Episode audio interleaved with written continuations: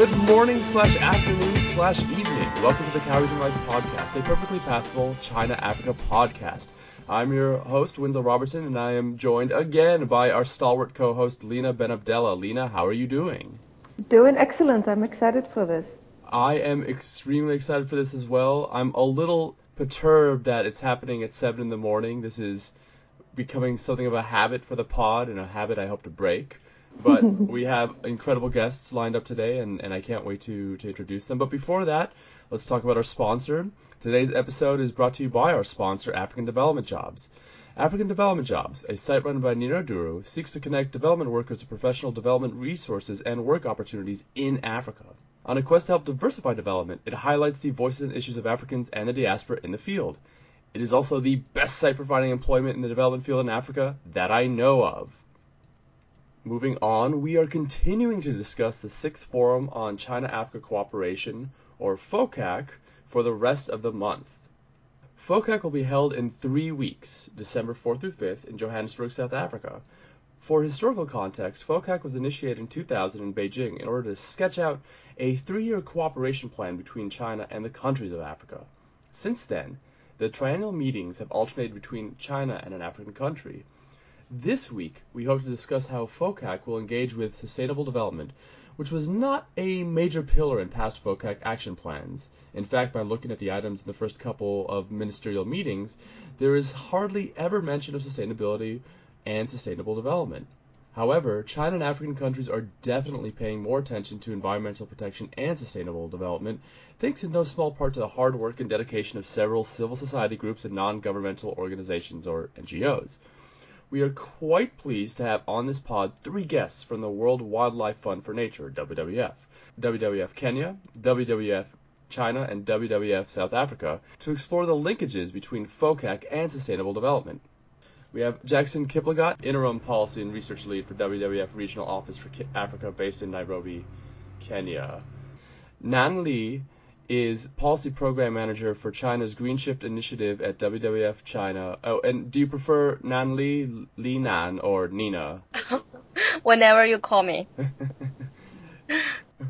oh, okay. We'll, we'll switch that to Li Nan then. Okay. okay. And uh, Louise Schultz is Manager Special Projects Policy Futures Unit of WWF South Africa. I hope I said your name correctly.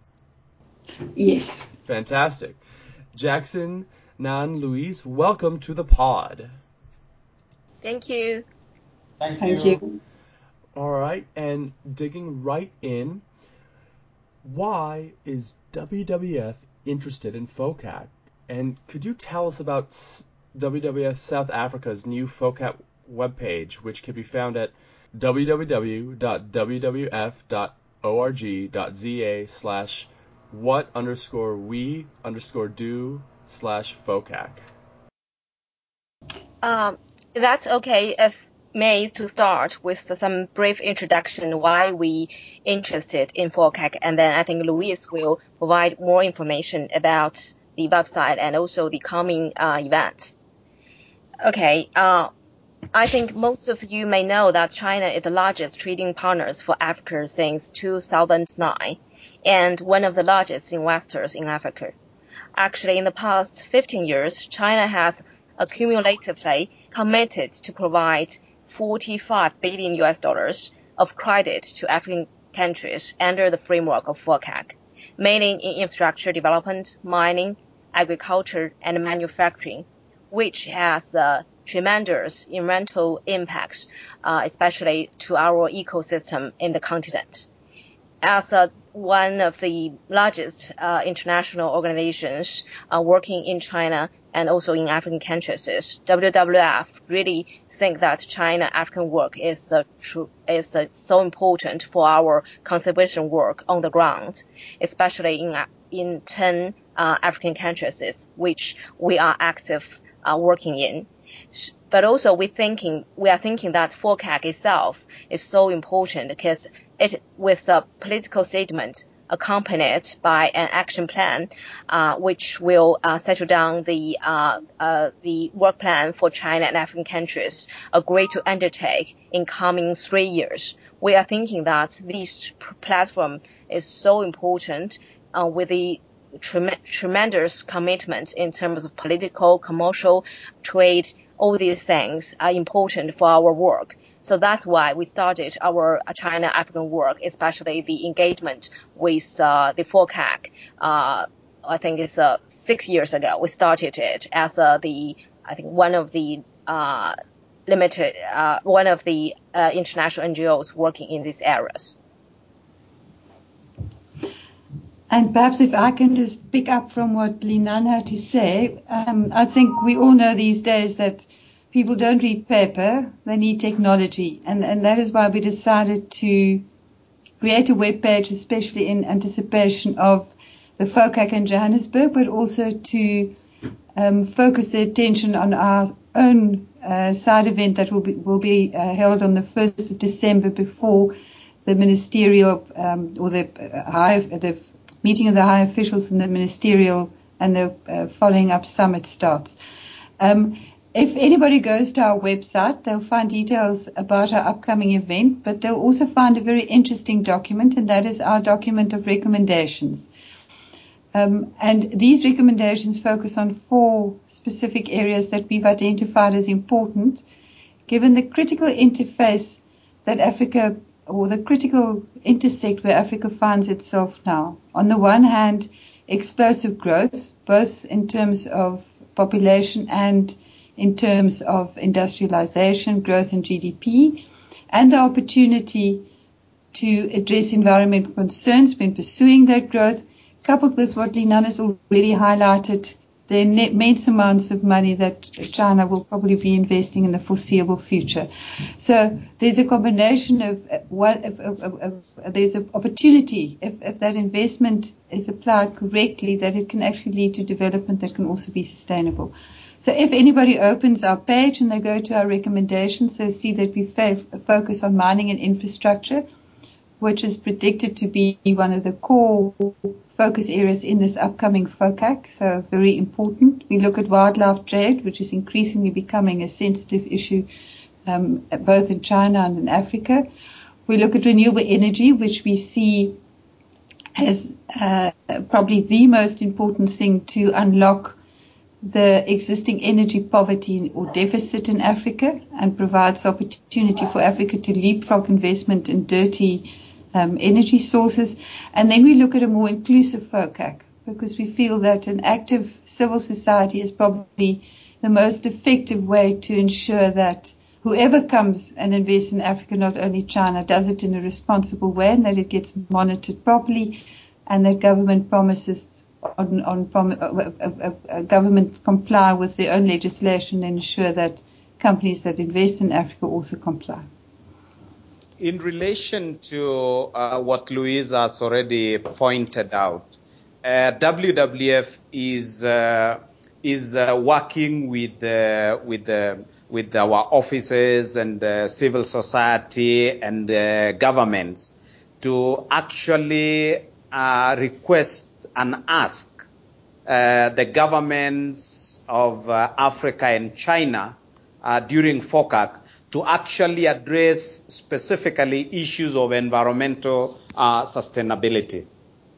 Uh, we, of course, the Africa-China relations have a very uh, uh beneficial relations uh, relationship between China and Africa, and they are reliant, or it is completely reliant on uh, environmental resources continued uh, use of these resources requires uh, the, uh, the, factoring in uh, sustainable development.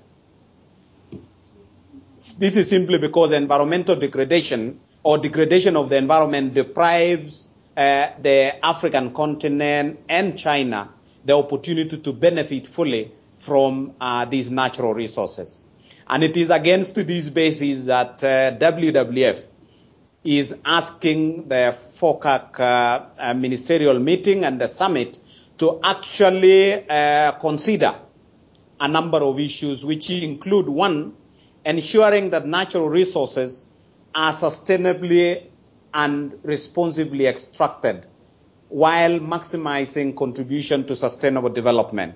This is basically through ensuring that uh, There are incentives for good practice, capacity building, and also ensuring that there is cooperation in increasing application of environmental and social safeguards uh, towards uh, extracting uh, uh resources uh, in the continent.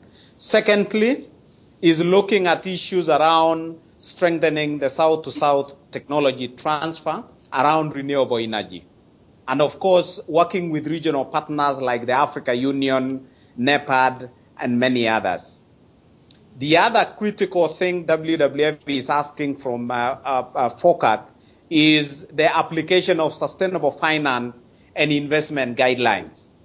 Finance and investment uh, uh, opportunities provided by Africa through this cooperation should actually be guided by certain principles. And we are asking that this forum provides an opportunity for a financial facility to be able to support Africa transition towards sustainable development. And last but not least in that, uh, in those asks is the fact that uh, we are requesting and asking uh, the FOCAC uh, ministerial conference and the summit to provide opportunities for formal and meaningful civil society participation in investment planning, decision making, and even in the FOCAC process itself. And we are saying that this should address the key sectors that have already been highlighted. These are the extractives, uh, extractives and infrastructure development, uh, forestry, wildlife, uh, renewable energy, sustainable finance, and of course, uh, the FOCAC process. Uh, we believe that uh, with the Forum for Africa on Africa-China cooperation considering some of these uh, issues, it will actually ensure that the resources are available today and in the future and for prosperity. That is incredible, and for our listeners' knowledge, uh, the the emphasis on, on finance is really important because most Chinese money in Africa is loans, not actually investment. And so, focusing on finance, financing mechanisms, and ways that one can lend money to a Chinese company or joint venture into Africa is, is a really important focus. Can, can we talk about the event? Yeah. Can we talk about the event that uh, WWF is uh, hosting around FOCAC, please? Um, uh, well, uh, uh, just in brief, what we envisage is, four discussion discussion panels. The first one will focus on wildlife trade. Um, the second on responsible responsible forestry, and the afternoon we'll be looking at mining and infrastructure, and we'll finish off with a session on renewable energy. And the idea with these sessions is to, the sessions are to raise critical issues, critical aspects that we think should be addressed in the declaration and action plan, and providing a platform for a variety of actors to speak. So there'll be civil society uh, representation, there'll be WWF staff, there'll be some academia, there'll be people from Africa, there'll be people from China, um, and to, at the end of each session, to conclude with two or three strong messages to the decision makers about what WWF would like to see included in the declaration and the ac- action plan around those four core um, areas that, that we've identified. Very good. I have a quick question for uh, Linan. Um, you mentioned that there were 10 African countries that uh, WWF China works closely with. Do you mind just giving us a, a, little bit more context there as to these 10 countries? Okay. Uh, we work in South Africa, Kenya, Tanzania, uh, uh, Uganda, uh, Madagascar, DRC, uh, Gabon. Sorry, um, what which ones I have. So, so do, so do you have offices in each one of these, or you, yes? You, oh, nice. Actually, we have uh, 16 offices in African countries, and oh. uh, 10 of them we were quite active in in terms of China-African engagement. Right. Right. onto uh, onto more of a conceptual question that I had. Um, so most of the time when we talk about environmental protection, usually you see that sort of going against economic development. So they work against each other. Uh, it's it's kind of most of the time difficult to reconcile, uh, you know, projects that would assure both economic development and environmental protection at the same time. And so my question here would be how would how does WWF package uh, sustainable development to you know a continent with a number, a good number of you know uh, developing countries and, and, and least developing countries that perhaps one could imagine the priorities might be within the economic development more than they are within the environmental protection.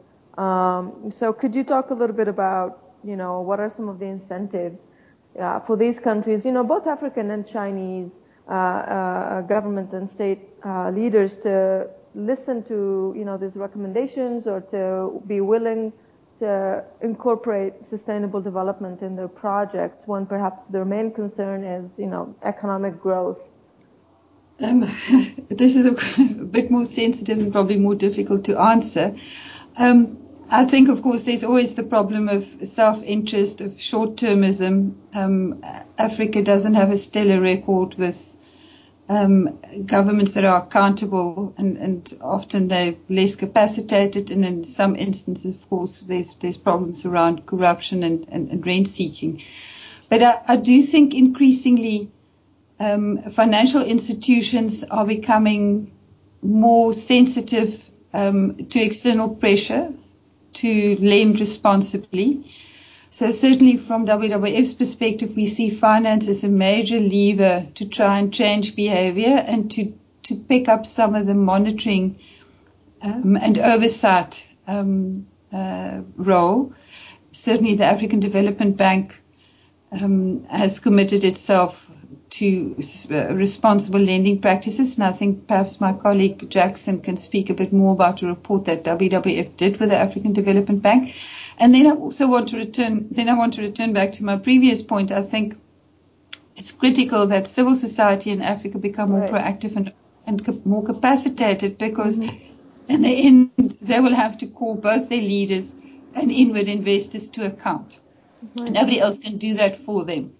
Um, and I think uh, although WWF is not an activist society, an activist organization as such, I do think that we can play a role to provide capacity and support um, by critical leadership um, uh, uh and, and, and, to address that that issue. I think I think in the end, unless unless that happens, uh, we're probably going to sit with development that, that might not tick all the, the sustainable uh, boxes that we would like it to tick. Maybe in addition to what Louise has uh, pointed out, and in relation to a report uh, that uh, was released uh, sometime in May this year by uh, uh, as a joint initiative between the Africa Development Bank and WWF. the issue of balancing economic development and environmental sustainability is, of course, something that must be discussed and looked at in from many different angles. The Africa Ecological Futures report, for example, points out that Africa is, Africa's economic growth is already defining the global story, and it is actually likely to remain so throughout the 21st century, simply because of the resources that are in Africa. But it also says that uh, uh, while we continue celebrating this huge achievement, and the diverse natural resource base, it is important to recognize that uh, each one of them, economic development and natural resources, are dependent on each, uh, on each other. And that the, the current development trajectories and the choices that are, are going to be made by the African countries today, both individually and collectively, will have direct impact on people and nature, either positively and negatively. And that is why discussing sustainability alongside economic development is very, very critical.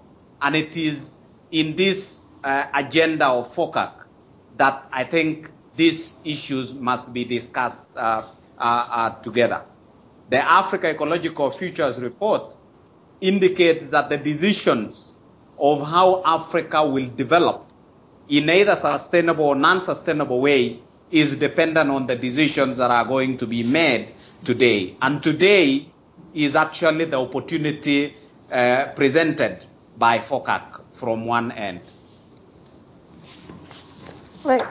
And there are a number of studies that kind of talk about how actually depleted environment leads to more poverty, right? And so there definitely is perhaps room for kind of raising awareness for African governments about, you know, the importance of tending to environmental protection for the purpose of, you know, relieving poverty and economic growth. So I do agree with the idea of uh, civil society engagement and, and NGOs and activist organizations' role in this, definitely.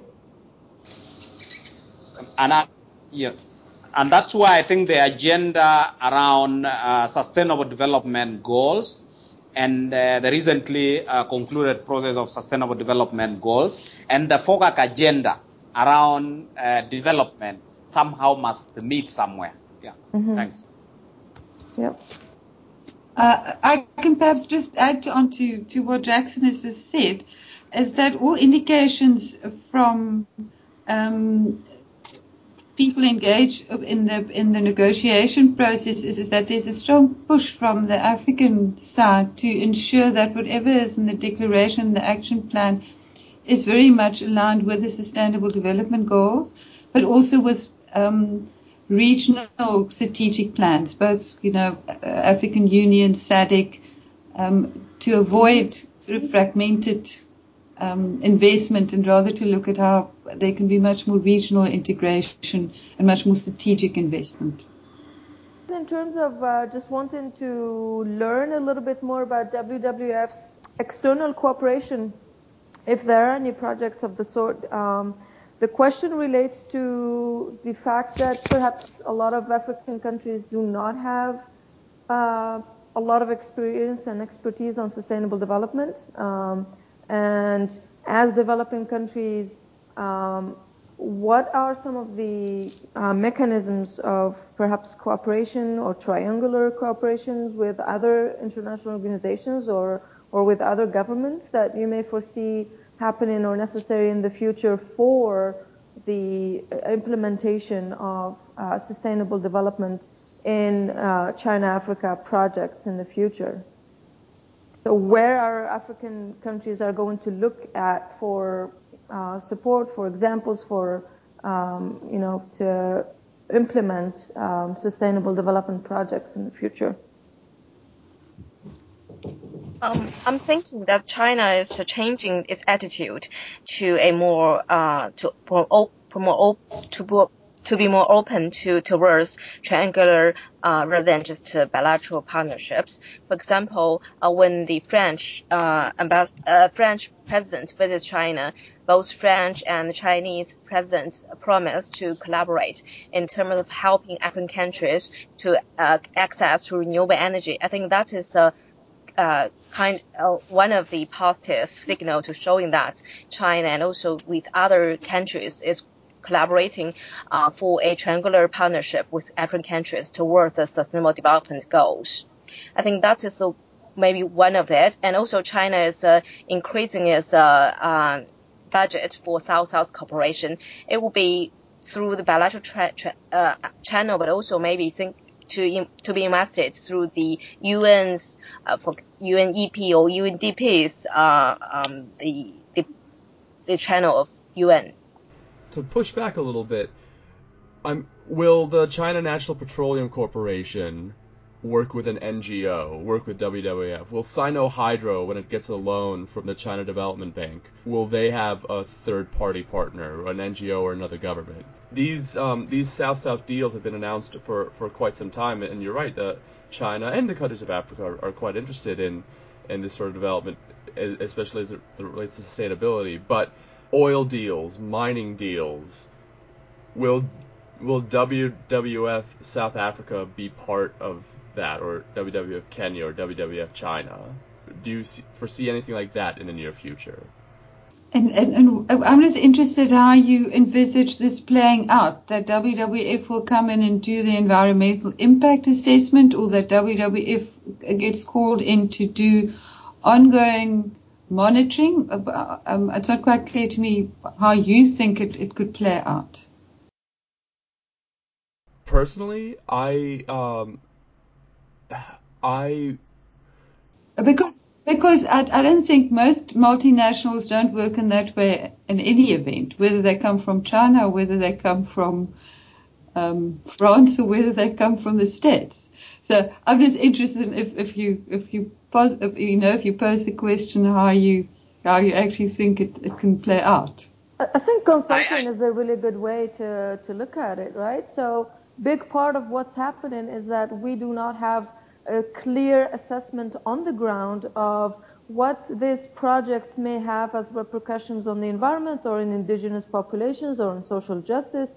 And so that's huh. the missing link a lot of times, right? And so if we do have some NGOs or some organizations that are on the ground to do precisely this, to provide the data, to provide the information, you know, about what are the possible repercussions of X project on indigenous populations in Lake Turkana or you know on the, on the environment you know 10 years down the line i think that's definitely a, a, good way to yeah sorry go ahead. I think there are two ways in which uh, an organization like WWF and other civil society organizations can work with with the companies or private companies. Uh, one is uh, by ensuring that uh, the governments uh, in the countries where they we work, for example, are put in place uh, policy and legal frameworks that respond to global standards. That is one way in which WWF can contribute, and that we have done it in the region. We've done it here in Kenya in relation to ensuring that strategic environment assessments are actually part of the legal process that ensures that uh, strategic decisions are made even before you invest fully in uh, either a program, a mm-hmm. policy, or a plan. Secondly, is actually to to to look at what we call the voluntary uh, uh, mechanisms that are driven by the private sector. It is looking and working with the private sector to actually ensure that their internal mechanisms respond to global standards in one way or the other. And we've done this in a number of countries in uh, various sectors. We, we, we, we of course continue to, to, to work with uh, specific companies, whether Chinese or uh, American and uh, uh, whichever companies, including the local ones, in ensuring that and supporting them in East Africa, for example, to ensure that their programs inculcate uh, environmental and social needs uh, in, in, in, in, their, in their programs. Yeah. So those are the two ways in which I see uh, WWF and uh, other NGOs continuing to contribute uh, to ensuring that companies respond to uh, the environmental challenges. Yeah that's a, a, a, really a really good point and, and sort of shows the um, where where WWF and, and where a lot of NGOs can sort of position themselves. And the reason I did want to push back is a lot of people when when they hear about sort of triangular cooperation don't understand necessarily the, the difficulties involved in that. And also that in terms of China Africa deal making, so if, if Xi Jinping announces a three billion dollar South South Cooperation Fund at the UN, the Kenyan Standard Gauge uh, Railway is how much? One project alone is bigger than the the entire South South Cooperation Fund, and so focusing on uh, particular projects is something that that a lot of our, our listeners would, would be interested in, and so that's where, where I'm coming from. I do not expect WWF to get hired by Sinohydro anytime soon. I think just to correct the, the, the, the, statement there, I mean, it is not possible for WWF to be hired because right. uh, we are uh, an organization, a non-governmental uh, body, uh, uh, but we don't uh, get hired as such. We advocate, we try Mm-hmm. to influence what the government is doing, what the private sector is doing, and we cannot be paid by government or private sector to do what uh, they want us to do. We, we, we, we agree on what needs to be done to arrive at the mission of uh, ensuring that there is that good relations between environment and humanity. Yeah. Thank you. Tremendous. And something for our listeners to keep in mind in terms of the limits of NGO power and, and also the limits of, of what governments can and can't do um, in terms of dealing with, with NGOs. We are going to move to recommendations. Linan, Louise, Jackson, do you have any recommendations for our listeners?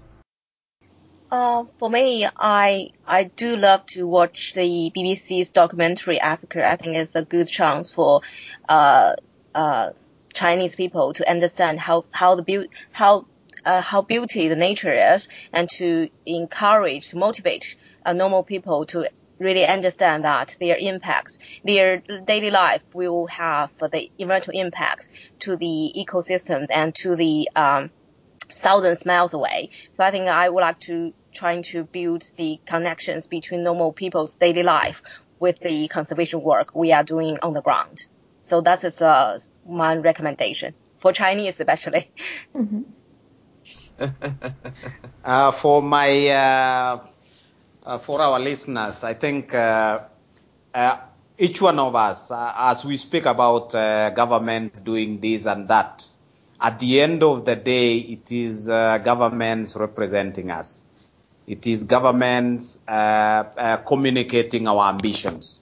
Let's play our, our role. Let's contribute to what decisions that are going to ensure that we have this uh, uh, uh, uh, and the benefits of natural resources today and tomorrow, and for our children by making our personal contribution. Yes, I think I think it's it's easy to find scapegoats, and, and often a lot of critique that's leveled against China originates from erstwhile colonial powers. Um, I'm just putting it out there. So I think an interesting book to read is a book by Deborah Brautigam, Dragon's Gift, because I do think she puts things in perspective. Um, and I think for anybody that's interested in the relationship between China and Africa, it's a it's a good starting point. Um, that would be my suggestion. Fantastic, and we will probably have uh, Professor Brautigam on in December to talk about our new book. And um, and yes, I would like to second that recommendation. Dragon's Gift is excellent. Lina, do you have any recommendations? You know, I have my uh, my eyes on um, ASA, What is the ASA for listeners? the African Studies Association. the, Um, the annual meeting. Exactly. Um, so I, w- I would just say to keep, keep an eye on the different China Africa related panels um, and tweets uh, coming out of ASA. From next, it, it, it starts this Wednesday, so tomorrow actually. Uh, does it start Thursday? I'm sorry, but go in there tomorrow. So um, that's sort of what I have in mind right now. And yeah, the ASA annual meetings will be held in San Diego. So if you're in the area, you should let us know. And if not, um, you can you can definitely follow it on Twitter. A lot of uh, a lot of Africa-related academics will be there, and there's a lot of China Africa panels. So it should be Exactly. a lot of fun. My recommendation is, and I want to give um, a hat tip to Richard for this, uh, to to Richard Humphreys. He pointed me to a report from the what's it, the infrastructure. The Infrastructure Consortium for Africa, they recently released a report called Infrastructure Financing Trends in Africa 2014. And if you are interested in the China Africa relationship at all, a lot of that relationship revolves around infrastructure and and financing of that infrastructure. So this sort of looks at financing mechanisms for infrastructure in Africa in the year 2014. I've only skimmed it, but a lot of the information looks pretty good and pretty accurate so far. And if you want to where one of the most um, important and and sometimes difficult to track China Africa relationships stems from, you should definitely check this out. that's it. Before we sign off, how do people find you on the internet? Do you have a website or a Twitter account that you three would like to share with us? Well, we certainly have the, the website that you've just mentioned, which is wwf.org.za, what we do FOCAC. So if you just go to WWF South Africa, you should be able to navigate your way to that website in any event. And there's lots more interesting stuff on our website in any event if I can do a, a plug for it. Yes, Sure. please, please mm-hmm. do. What about what about you, Lena? Uh, for me, we don't have a Twitter account for the reasons that you Surprising. understand. Surprising. But we, we do have a similar uh, social media in China called WeChat. There's also a uh, WWF account on that. So please follow us and to get more interesting stories about China African sto- relationships. Uh, you can uh, reach uh, WWF uh, Kenya on uh, Twitter account WWF underscore Kenya KCO. WWF underscore KCO on Twitter. Excellent. Excellent. Oh, now you know I'm a technophobe. I don't know what our Twitter account is. That is quite all right. Twitter's overrated, anyways. Apologies. The the website, a website, a WeChat account, and a Twitter account is a pretty good haul in terms of how to how people can find you. So we we greatly appreciate it. Lina, yourself. Uh, so yeah, on Twitter, um, my um, handle is at L Benabdallah. Um, so that's the easiest way to find me. And I do see WWF South Africa on here. It's pretty, it's pretty straightforward to find. So on Twitter. So, Yes. Yeah. hmm I, I, I, I can also be reached on uh, W on at uh, JK Kiplagat uh, on Twitter. So J J Kiplagat. Okay. K Kiplagat, yeah. I'm trying to find you right now. Excellent. As for myself, I can be found on cowriesrice.blogspot.com and www.cowriesrice.com, the latter site housing my fledgling China Africa consultancy. In addition, my Twitter handle is Winslow underscore R, and I tweet about China Africa news, events, opinions, a lot of opinions, and Arcana. That is about it for today's episode. We would like to thank Jackson, Nan, and Louise for joining us this afternoon and evening from Kenya, China, and South Africa, respectively, as well as African development jobs.